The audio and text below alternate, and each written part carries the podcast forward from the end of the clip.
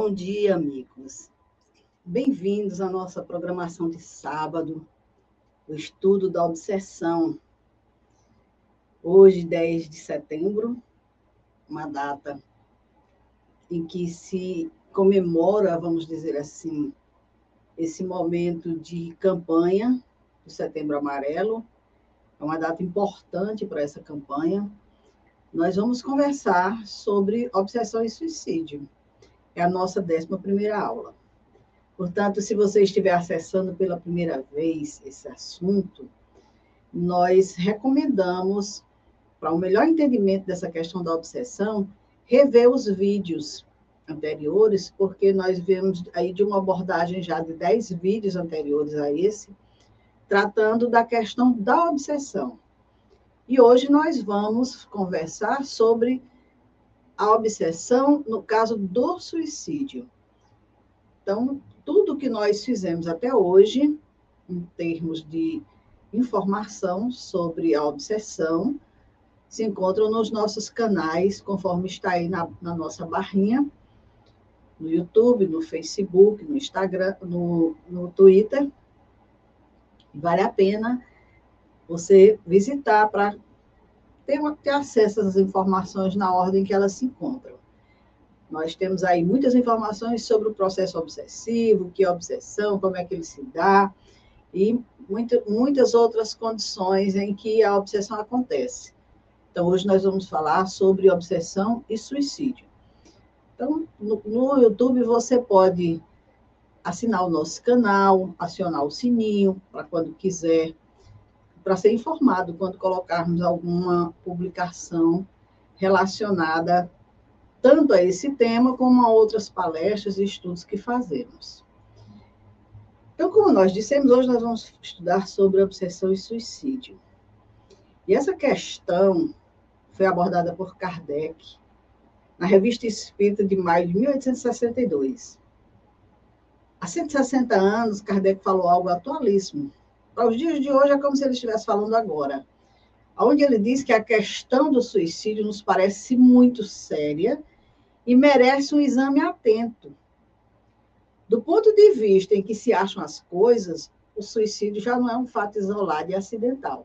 Veja, há 160 anos, ele já observava, já analisava o suicídio como sendo algo que merecia ser visto, merecia ser, ter um outro olhar. E aí ele diz, ele pode, a justo título, ser considerado mal social, uma verdadeira calamidade. Ora, um mal que realmente, regularmente arrebata pessoas e que segue uma progressão ascendente, não é devido a uma causa fortuita, ou seja, não é por acaso que acontece. Ele deve ter uma causa radical. Tem que ter uma origem tudo isso. E aí Kardec diz que, infelizmente, limitam-se a verificar o gênero de morte e o modo empregado para consumá-la, enquanto é negligenciado o elemento essencial, o único que poderia nos pôr a caminho do remédio, o motivo determinante de cada suicídio. Que é isso que a gente precisa entender.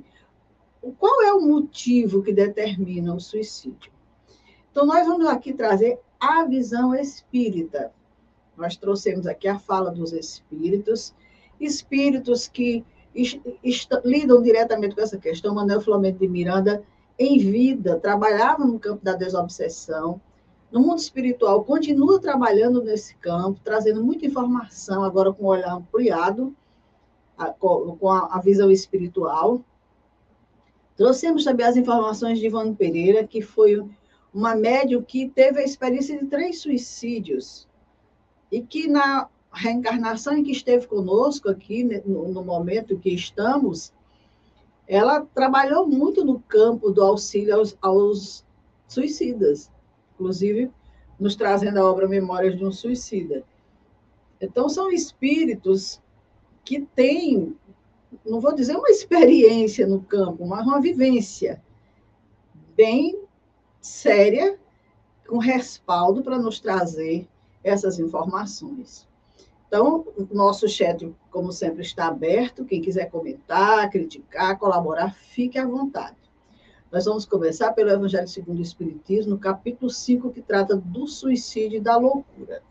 Então, vamos lá ao estudo de hoje. Deixa-me só situar aqui na questão seguinte. Pronto. Bem, no capítulo 5 do Evangelho segundo o Espiritismo, é, os espíritos já chegam para nós dizendo qual o remédio para essa questão. E eles afirmam a calma e a resignação, auridas na maneira de considerar a vida terrestre e da confiança no futuro, dão ao espírito uma serenidade que é o melhor preservativo contra a loucura e o suicídio. Calma e resignação porque nós estamos num planeta de expiação e provas, nós estamos aqui para vivenciar experiências, muitas vezes não muito boas, experiências às vezes dolorosas, para que a gente possa crescer. E a gente tem que ter essa confiança no futuro, a certeza disso, que nós não estamos aqui por acaso, não estamos vivendo ou sofrendo alguma situação por acaso, para que a gente tenha forças de seguir adiante, para que a gente possa ter essa calma e essa resignação diante daquilo que não pode ser mudado.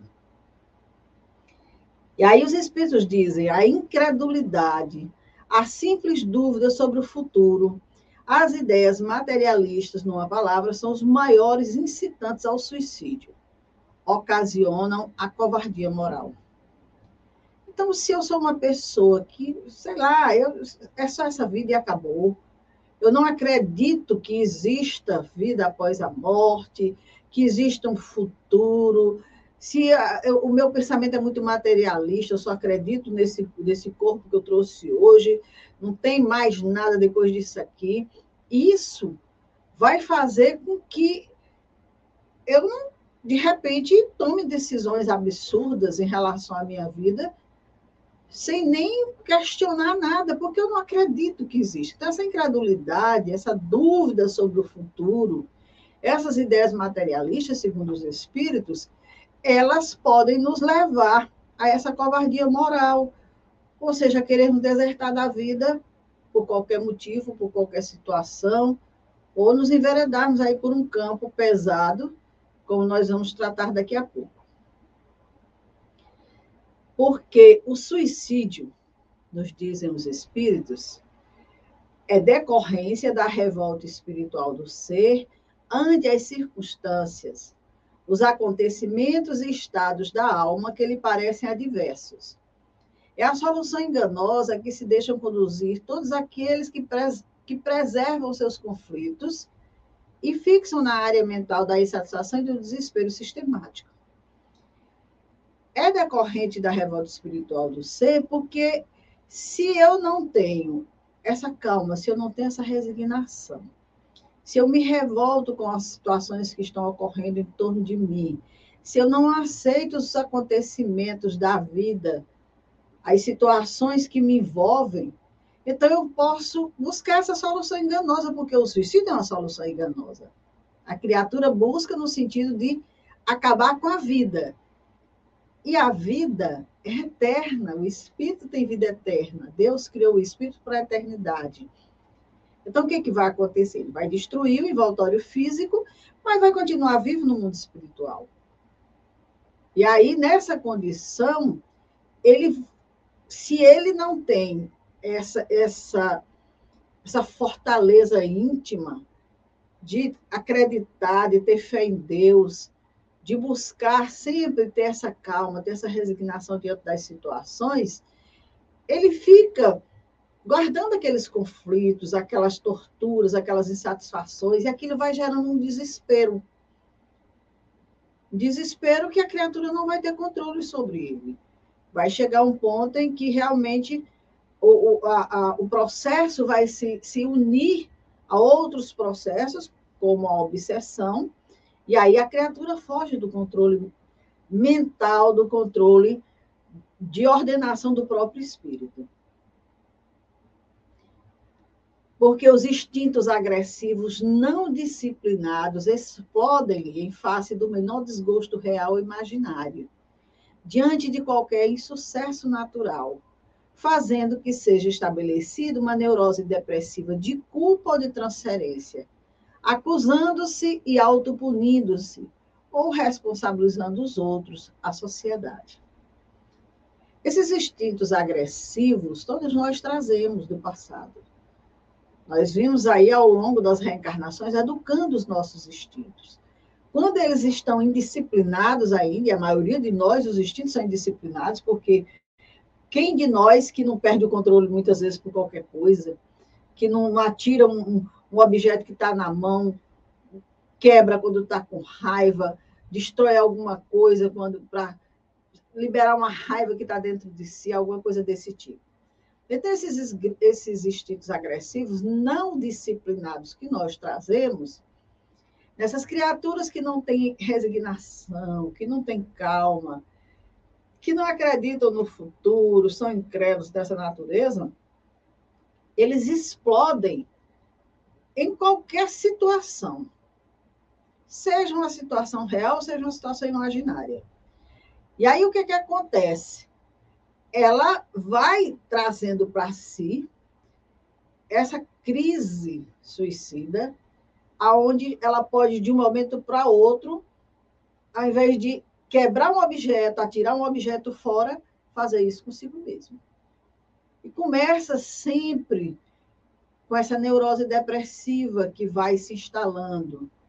A criatura se sentindo culpada por alguma coisa, ou transferindo a sua dor, a sua necessidade, seja ela real ou seja ela imaginária, acusando as pessoas, a família, autopunindo-se, responsabilizando os outros pelos seus problemas, ou a sociedade. E aí o quadro vai se formando. De tal forma que uma hora a criatura extravasa isso numa situação mais grave. E aí o Espírito Manuel Filomeno de Miranda nos diz que uma análise mais íntima do fenômeno autodestruidor leva também a sutis ou violências obsessões que o amor enlouquecido e o ódio devastador fomentam além da conta da cortina carnal. Então, nesses quadros que a gente observa, a maioria deles, muitas vezes, está ali a obsessão está ali um quadro de obsessão. É verdade que tudo começa pela criatura, pela sua mente, como nós, como o próprio Evangelho falou, uma criatura que não não tem, não é tranquila, não é harmonizada, não é equilibrada, não tem calma, não tem resignação, não tem fé no futuro. Então tudo isso é da criatura. Mas se essa criatura é visitada por necessidades, por problemas, por dificuldades, por uma série de outras coisas, com as quais ela ainda não sabe lidar, ela pode juntar o seu pensamento, os seus sentimentos, as suas ideias, a sua busca a mentes também adoecidas. E na maioria das vezes, essa é a brecha que os obsessores utilizam para se conectar para fazer o canal que eles precisam para induzir a criatura ao suicídio.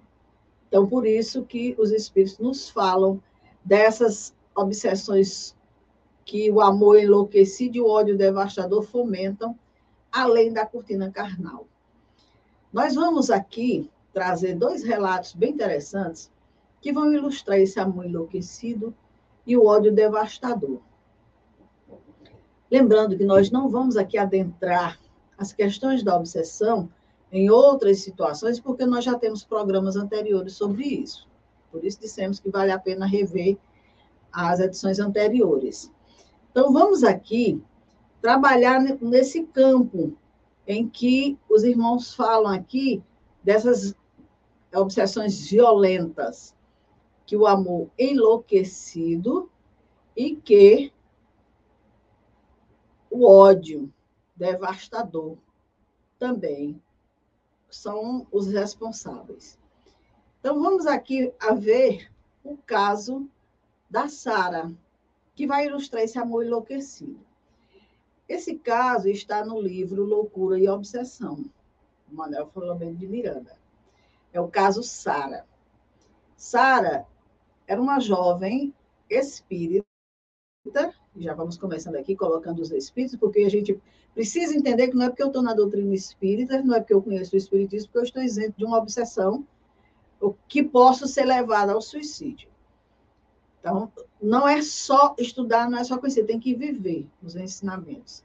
Tem que absorver esses ensinamentos para seguir adiante, para ter compreensão da vida. No caso da Sara, ela reencarnou em família espírita. Os pais eram médios e trabalhadores dedicados de uma seara espírita. Ela era conhecedora das consequências que envolvem o suicídio mas cometeu o suicídio por questões sentimentais.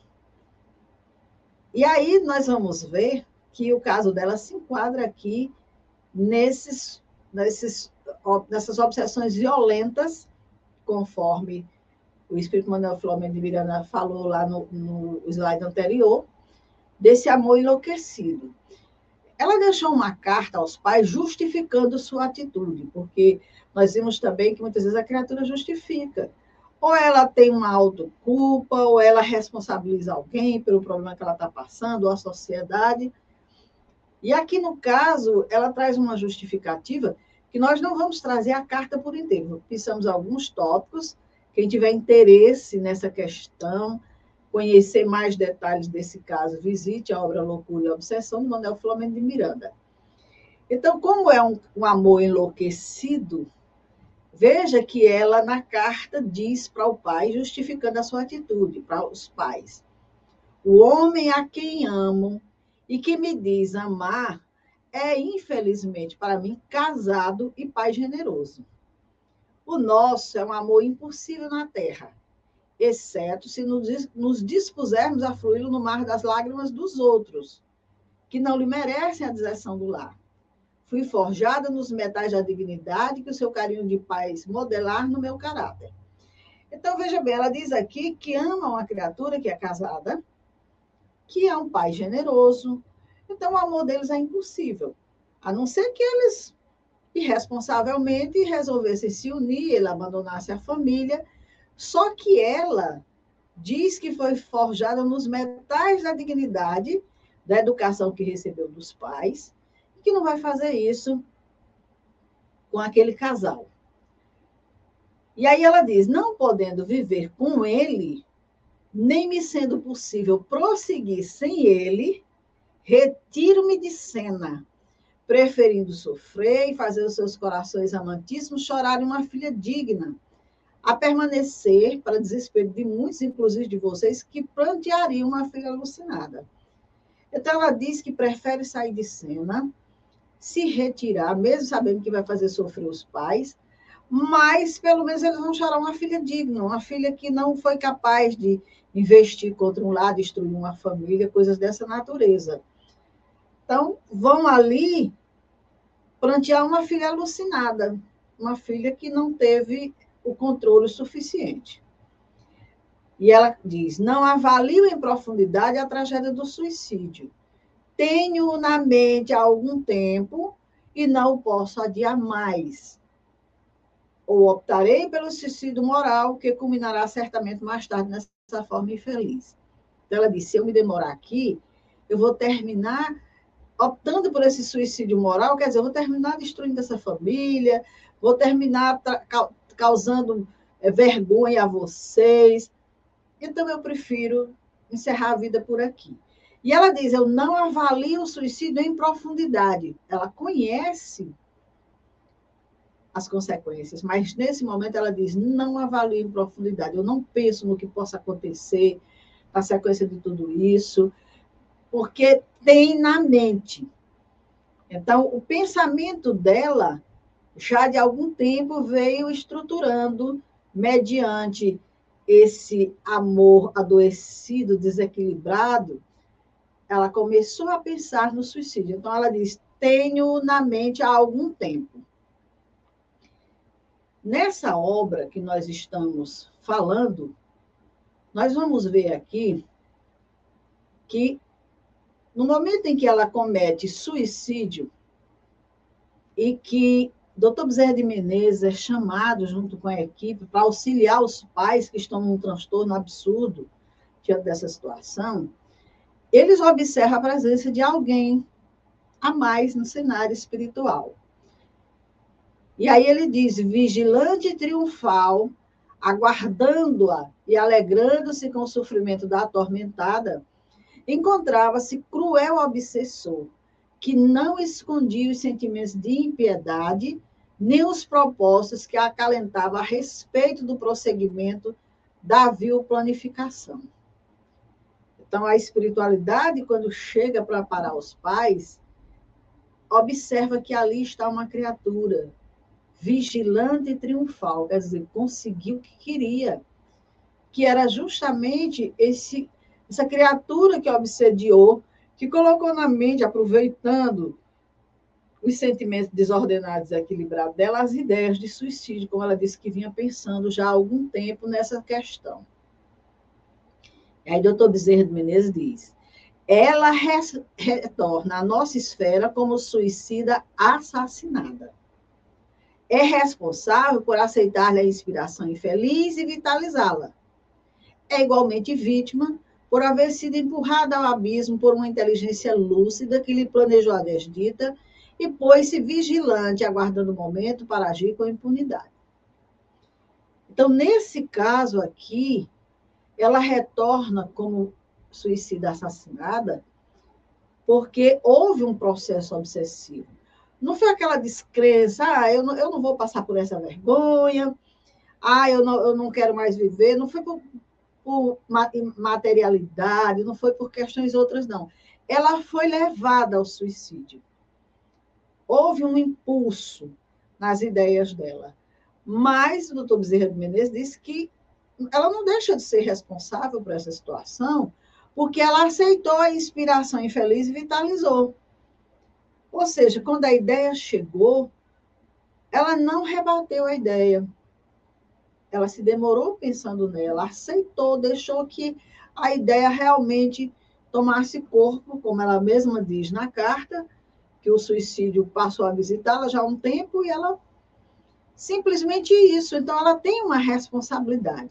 A criatura que entra num processo obsessivo, ela não entra isenta de responsabilidade, não. Ela permite que o obsessor é, tenha esse acesso a ela e chegue, inclusive, a concretizar as suas ideias.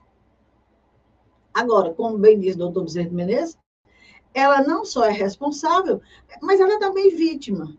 Porque houve um empurrão, houve alguém que estava ali, uma inteligência lúcida, que sabia o que, que queria, que estava ali querendo se vingar, que trabalhou para que ela chegasse aquele momento. Ele planejou tudo.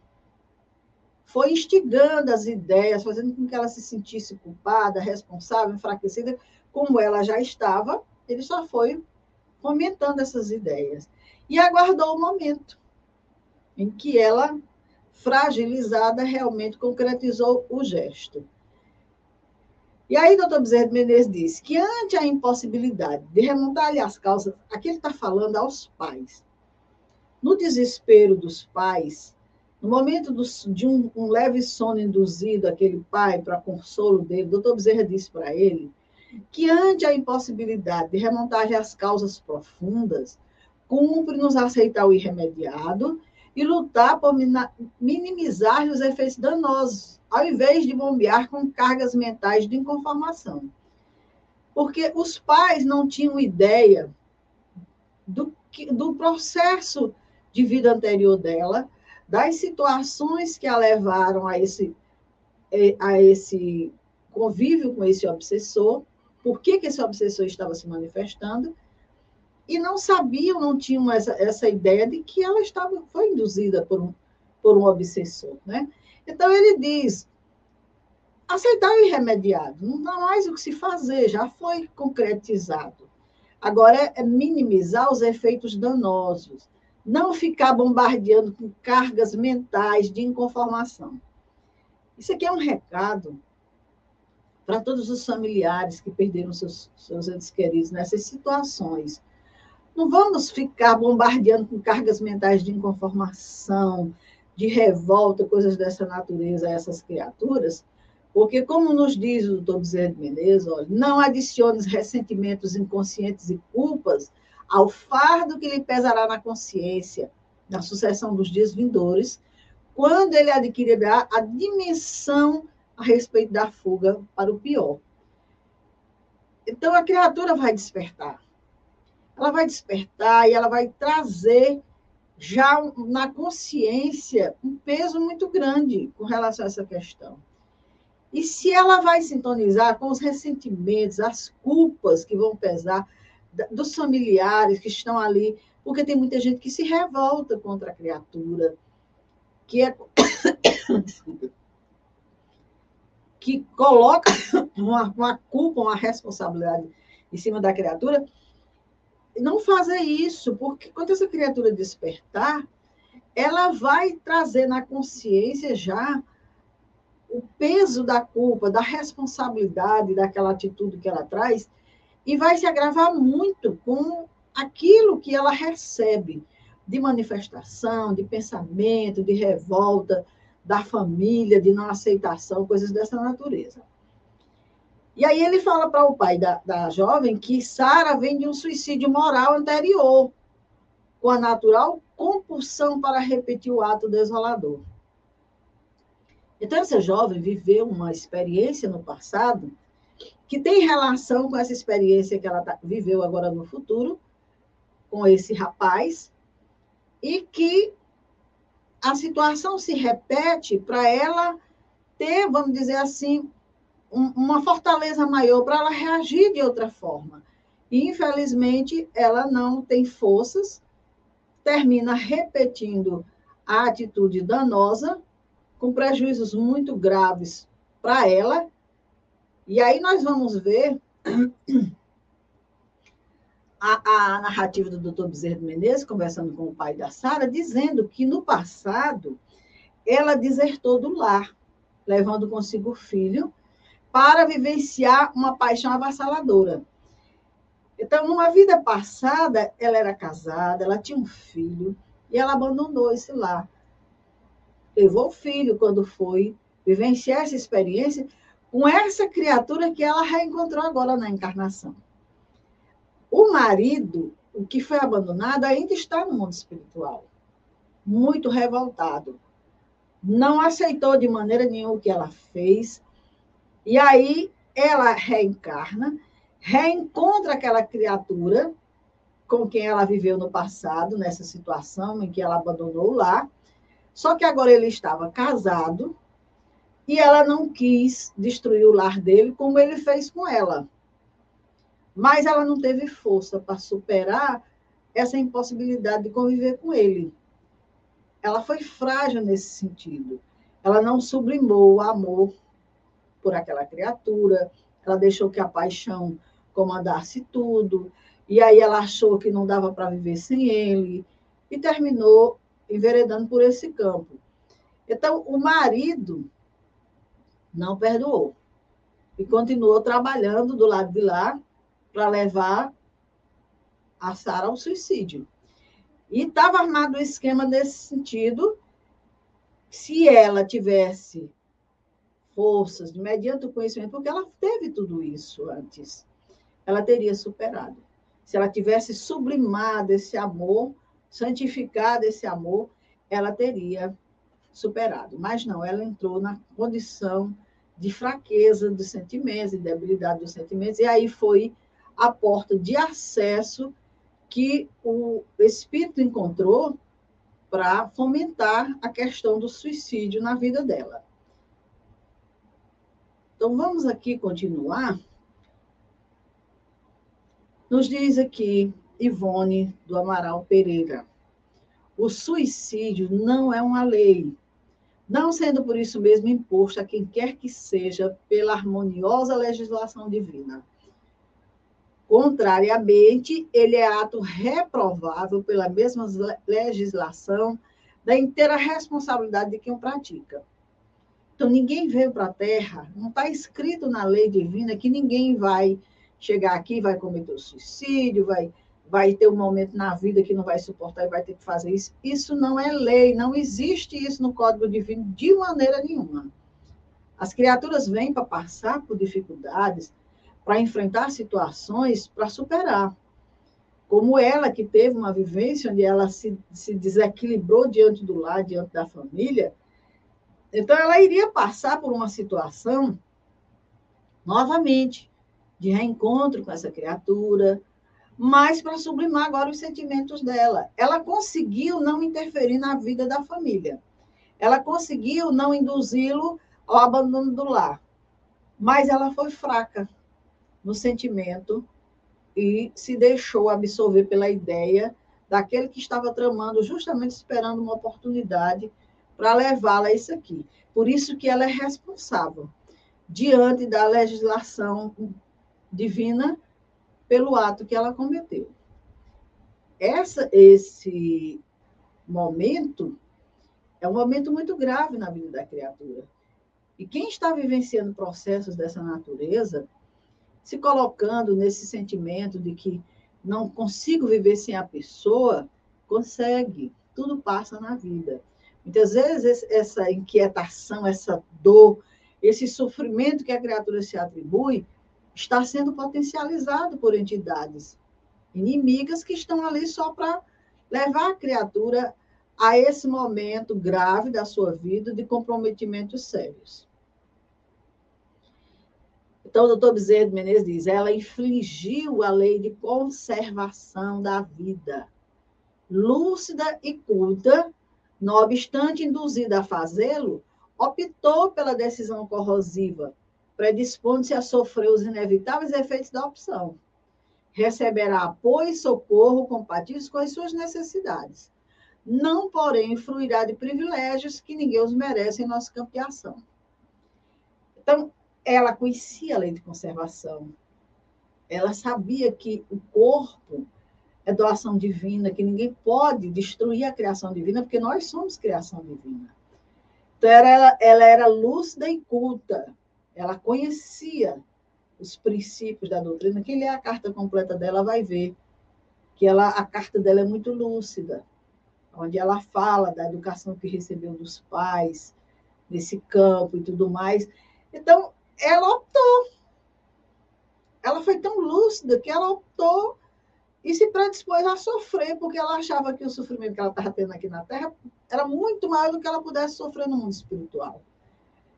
Então, o doutor Bezerra diz, ela vai receber apoio e socorro, como todos os filhos de Deus recebem, ao retornarem ao mundo espiritual, seja qual for as condições, principalmente na condição de suicida, mas não vai fluir de nenhum privilégio.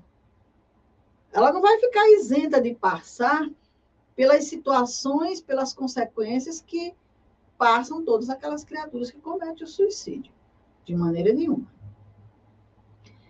Então, agora nós vamos falar do caso do ódio devastador, que também é outra situação que os espíritos comentam nessas obsessões violentas, que é o caso do Leonel. Esse caso está na narrativa do livro Dramas da Obsessão, da Ivone Pereira.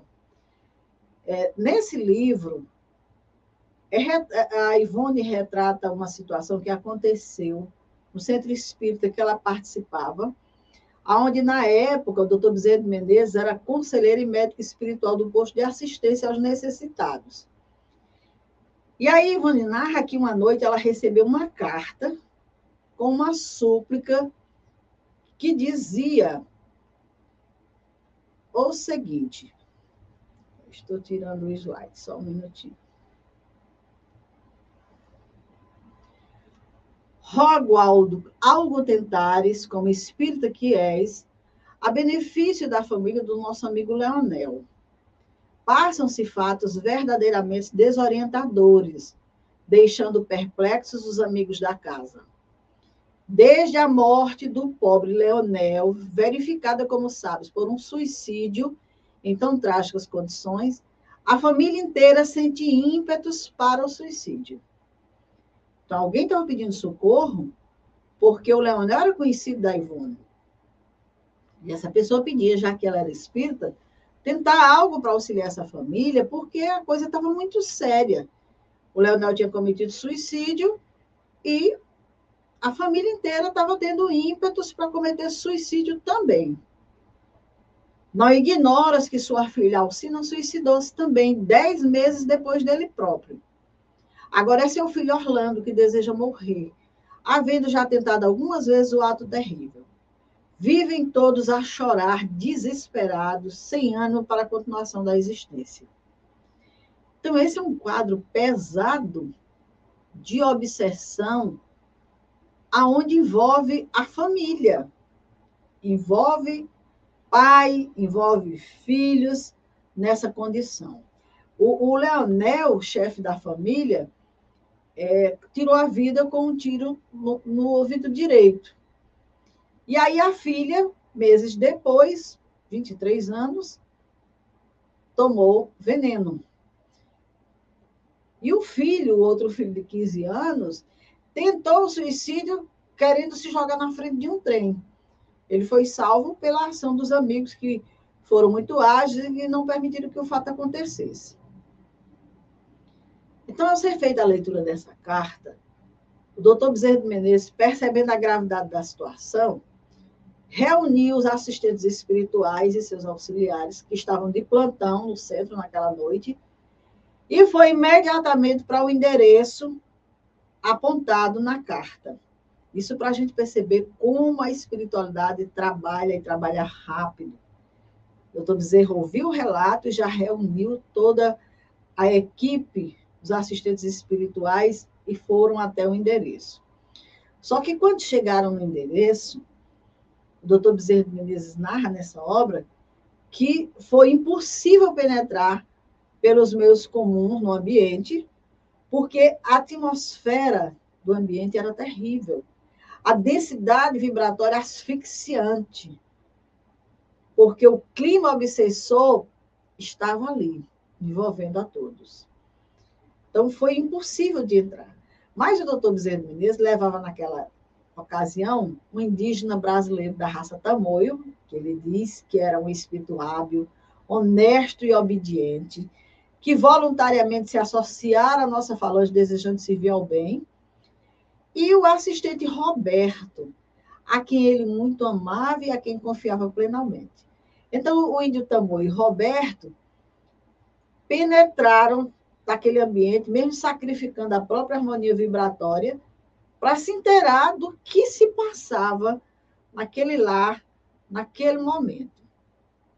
E aí, o Roberto retorna para o doutor Bezerra de Menezes com as informações do que ele capta lá dentro.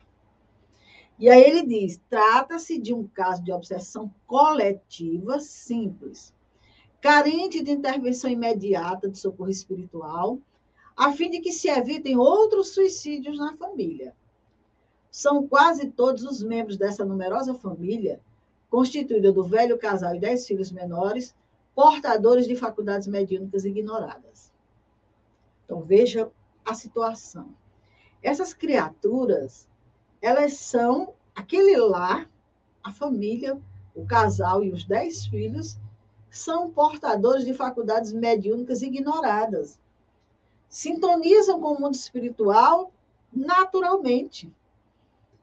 E aí a gente lembra o primeiro programa dessa nossa série, que o doutor Bezerra fala do momento grave mediúnico, quando nós estamos sintonizando com o mundo espiritual inconscientemente. Essas criaturas estavam nessa condição, filtrando naturalmente o pensamento dos espíritos. A ideia chegava ordenava e eles cometiam. E se não houvesse uma intervenção, um auxílio espiritual àquela família, ia continuar as pessoas cometendo suicídio. A família sabe Deus, se não todos, né? Porque todos com portadores de faculdades mediúnicas ignoradas. E aí ele diz: não cultivam o estudo edificante para o saneamento mental, nem a meditação sobre assuntos elevados do espírito, e tampouco a prece, tornando-se por isso mesmo campo raso para o assédio das trevas, pois que também não alimentam sentimentos religiosos de qualquer espécie. Então estavam entregues. Nenhum estudo edificante. Estou falando de doutrina espírita, não. Estudo edificante, em qualquer campo. Nenhuma meditação sobre assuntos elevados do espírito, prece de jeito nenhum. Então, eles estavam entregues ali. Não tinha nenhum sentimento religioso, não tinha nada. Quantas famílias não estão por aí nessas condições, vivendo dessa forma? E aí ele diz para o doutor Bezerra Menezes: vimos ambos os suicidas ainda retidos no próprio teatro dos acontecimentos. Leonel vagando, desolado e sofredor, a bradar por socorros médicos. E Alcina, a filha, com o perispírito ainda em colapso, desmaiada sob o choque violento do ato praticado. E distinguimos também os obsessores. Então, o clima estava muito pesado na casa, aquelas duas criaturas que cometeram suicídio continuavam lá. O Leonel não se dava conta que tinha desencarnado, estava ali pedindo socorro. A Alcina estava desmaiada daquele jeito e os obsessores estavam lá. Então, imagina numa, num lar de criaturas com mediunidades, sintonizando uma pressão obsessora, as energias dos espíritos suicidas ali ainda muito presentes, estava realmente um caos para levar a família a qualquer momento ao suicídio. E aí ele diz: trata-se de algo ainda mais doloroso. São ódios, vinganças pessoais de um passado intensamente dramático. Os obsessores pertencem às falanges do antigo judaísmo. Ainda conservam nas irradiações mentais as sombras, as imagens da indumentária usada pelos judeus de Portugal pelo século XVI. Então, eles observaram que aqueles obsessores não eram de agora, não. Do século XVI, é uma obsessão antiga eles estavam ainda vestidos como se fossem judeus daquela época de Portugal, é, com aquelas indumentárias. E observou outro fato também grave. Apresentam vestígios sanguinolentos em seus corpos físicos e espirituais, tais como dedos das mãos e dos pés com unhas arrancadas, gotejando sangue, carnes queimadas, quais desenhos de feridas recém-produzidas por ferros incandescentes, pulsos deslocados, impossibilitando destreza de movimentos, mordedura de ratos gigantes, tão comum nos calabouços de outrora, estigmas ao longo das faces, pelo pescoço, braços e pernas do azorrague despedaçador. Enfim, todo o emblema trágico da ignomínia usada nos tratos às vítimas da Inquisição, verificada em Portugal por aquela época. Então, os obsessores eram criaturas muito sofridas, eles ainda traziam no corpo as marcas do que sofreram no período da Inquisição. E o Leonel e os filhos foram os inquisidores daqueles espíritos. E foram encontrados na atual encarnação, no mesmo lar, na condição de pais e de filhos. Então, aqueles espíritos estavam se vingando estavam ali cobrando deles aquela situação que eles vivenciaram. Esse, esse romance é, um, é, um, é belíssimo, esse livro Dramas da Obsessão. E vai trazer todo o relato de como a espiritualidade trabalhou essa situação, como foi o auxílio, de que forma, porque a espiritualidade não vem auxiliar só a família do Leonel. Ela vai investigar o quadro que existe por trás dessa situação para auxiliar todos. E aí vem toda a história de como se processou essa perseguição do Leonel e dos filhos com esses judeus, aquela época. Depois o reencarne deles na condição agora de seres comuns, deslocados da religião, talvez por essa razão, sem nenhum contato com religião, porque quando estiveram, cometeram absurdos. E aí o que, que acontece? Aqueles espíritos estão ali decididos a trazer o pior quadro possível àquelas criaturas, tanto quanto receberam deles. E aí a brecha que encontraram no Leonel foi o, o, o vamos dizer assim, vici, a viciação no jogo. Ele tinha uma viciação muito grande e ele tinha um cargo de confiança numa empresa, aonde ele era responsável pela parte financeira, só que ele estava desviando para o jogo. E aí ele começou a ter o terror de uma ordem de prisão a qualquer momento por aquilo que ele estava fazendo. os espíritos começaram a fomentar essa ideia, gerar esse terror. E foi onde ele se desequilibrou, ao ponto de chegar a cometer suicídio, a tirar a própria vida. Então, a, a vingança ali não, não, não é justificativa, mas para os espíritos que estavam sofrendo aquela situação, sim, eles estavam trabalhando nesse sentido, de vingar aquilo que sofreram. O suicídio, nos diz Ivone Pereira, que existem suicidas que se viram sugestionados a cometerem um ato terrível através do sono de cada noite, por uma pressão obsessora do seu desafeto espiritual. Tal paciente que, recebendo do seu magnetizador uma ordem durante o transe sonambúlico, cumpria exatamente dentro do prazo determinado por esse, mesmo quando se passaram já muitos meses da experiência. Então, ela traz aqui uma informação para a gente ficar atento, porque muitas vezes a gente diz assim: a pessoa estava tão bem, a pessoa não deu ela já tinha superado aquela fase. Existem situações de criaturas que precisaram de internamento, nós já acompanhamos alguns relatos médicos dessas, dessas situações, em que a criatura é liberada, que está tudo bem, e de repente, pô, comete o suicídio. E a gente pode, não estava tudo bem, já tinha.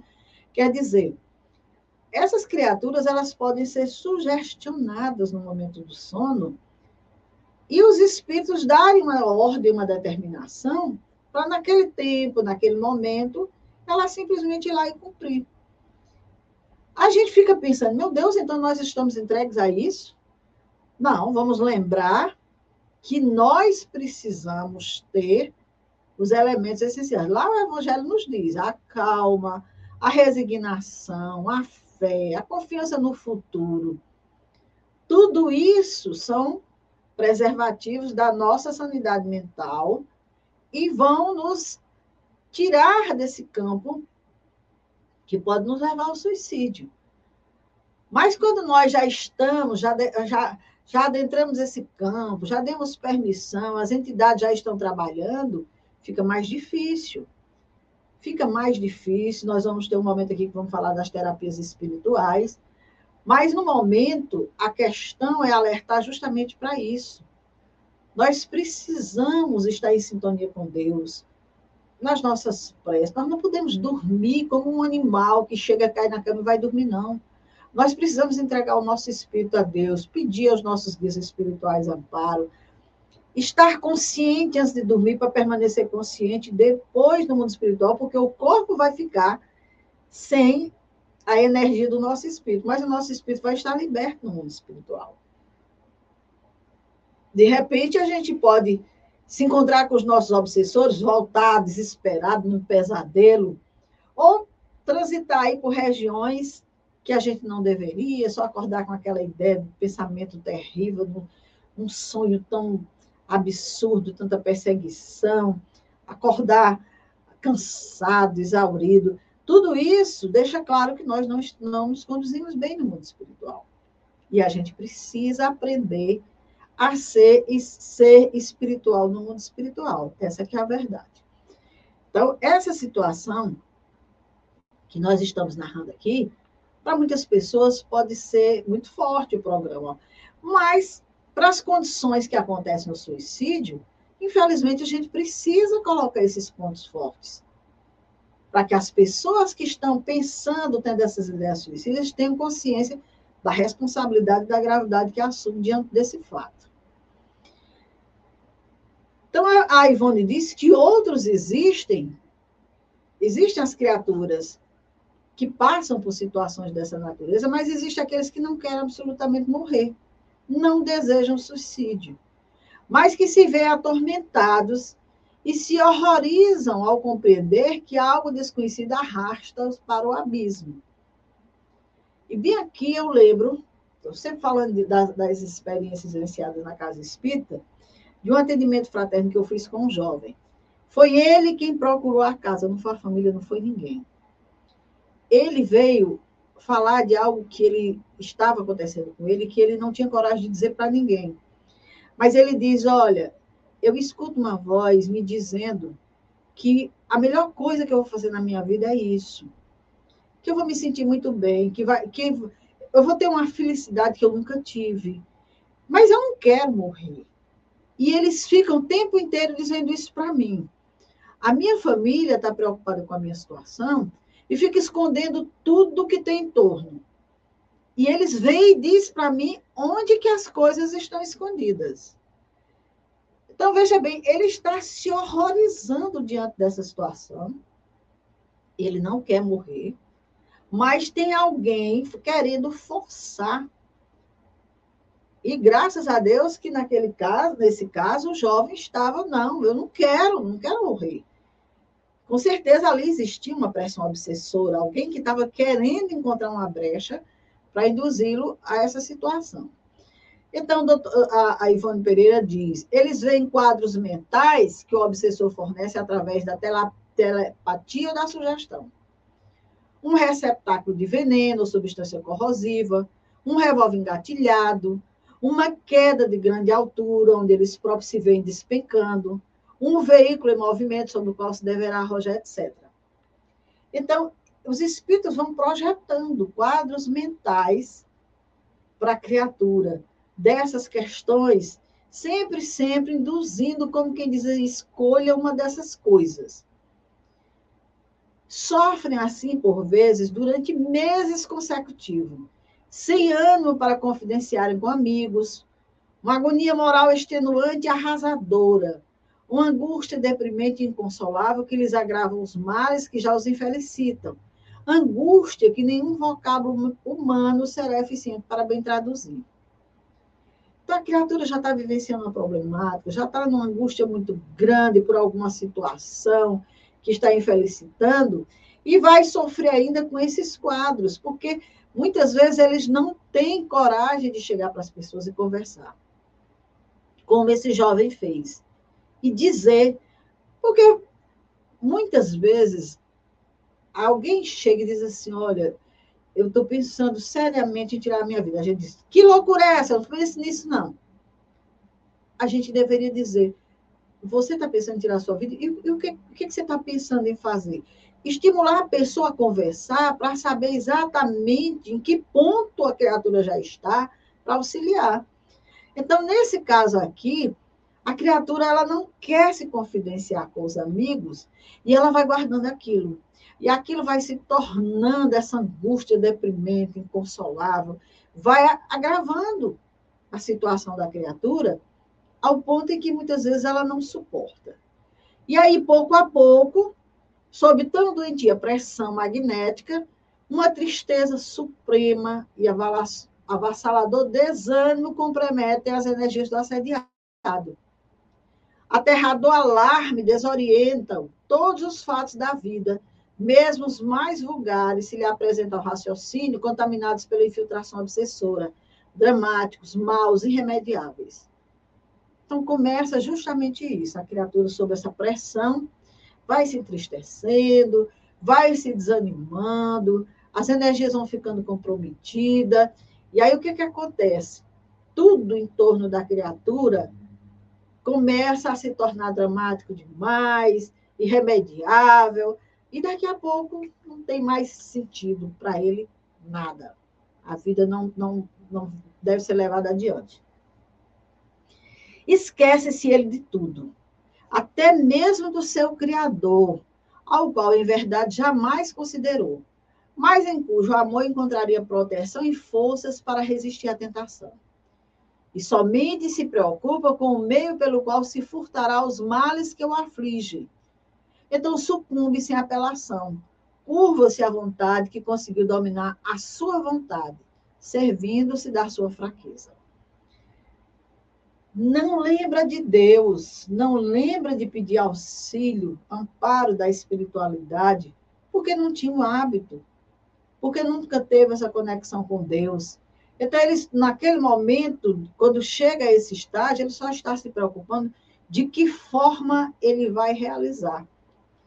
E os espíritos vão mostrar, como nós vimos ali nos quadros anteriores que a Ivone falou.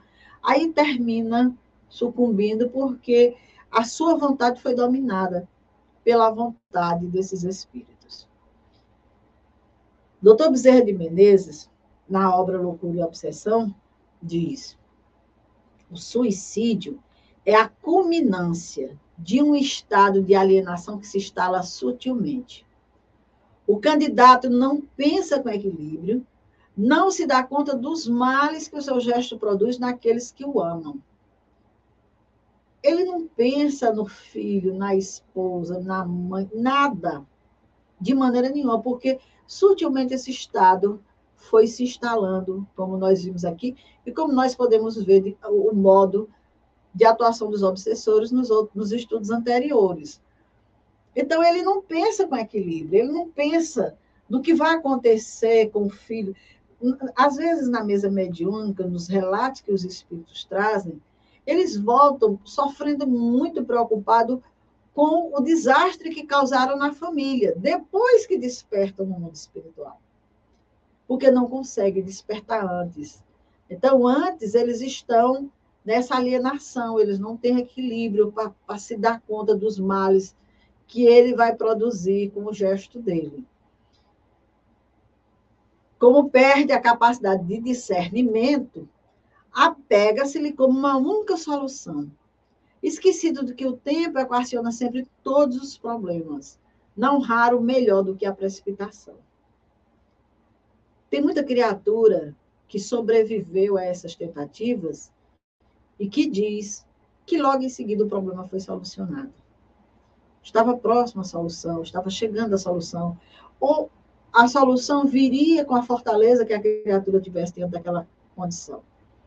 Então a criatura perde a capacidade de discernimento. Acha que a única solução é tirar a vida. Só que tudo na vida, tudo na vida, o tempo equaciona, se resolve. Ninguém passa a vida inteira numa problemática, numa situação. Não existe. A vida, ela progride a cada momento. As situações vão chegando. E nesse momento, a criatura precisa abrir o coração, falar da sua dor, encontrar quem ouça. Porque muitas vezes, até na própria fala da criatura, ela percebe o gesto que ela está cometendo. Eu lembro de um relato de um professor num, num, num momento de discussão sobre suicídio, um professor de psicologia, onde ele conta que tinha um, paciente que já estava com ele há um tempo. E um dia esse paciente chegou para ele e disse: Hoje é a última terapia, saindo daqui eu vou me suicidar. E ele disse que ficou sabe, ele perdeu o chão, ficou sem... Ele disse que ficou tão transtornado, meu Deus, o que, é que eu faço com essa criatura para ela não cometer isso? Que a coisa que veio à frente dele foi o seguinte: bom, você vai tirar sua vida? Ele disse, vou. Muito bem, já que você vai tirar sua vida, então você vai fazer aqui, vai escrever para mim aqui que você quer tirar sua vida, de que forma você vai fazer? Aí o paciente olhou para ele e disse: Eu vou ter que escrever isso, sim, vai, para complemento da terapia. E aí ele disse que o passe deu um papel, uma caneta, e o cara ficou lá escrevendo. Quando terminou, ele disse, assine. Aí eu disse, eu vou ter que assinar isso aqui. Sim, você vai ter que assinar. Assine.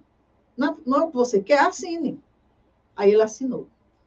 Aí, quando terminou de assinar, ele disse, agora leia em voz alta para mim. Eu vou ter que ler isso? Sim, leia. Leia. Aí o cara começou a ler.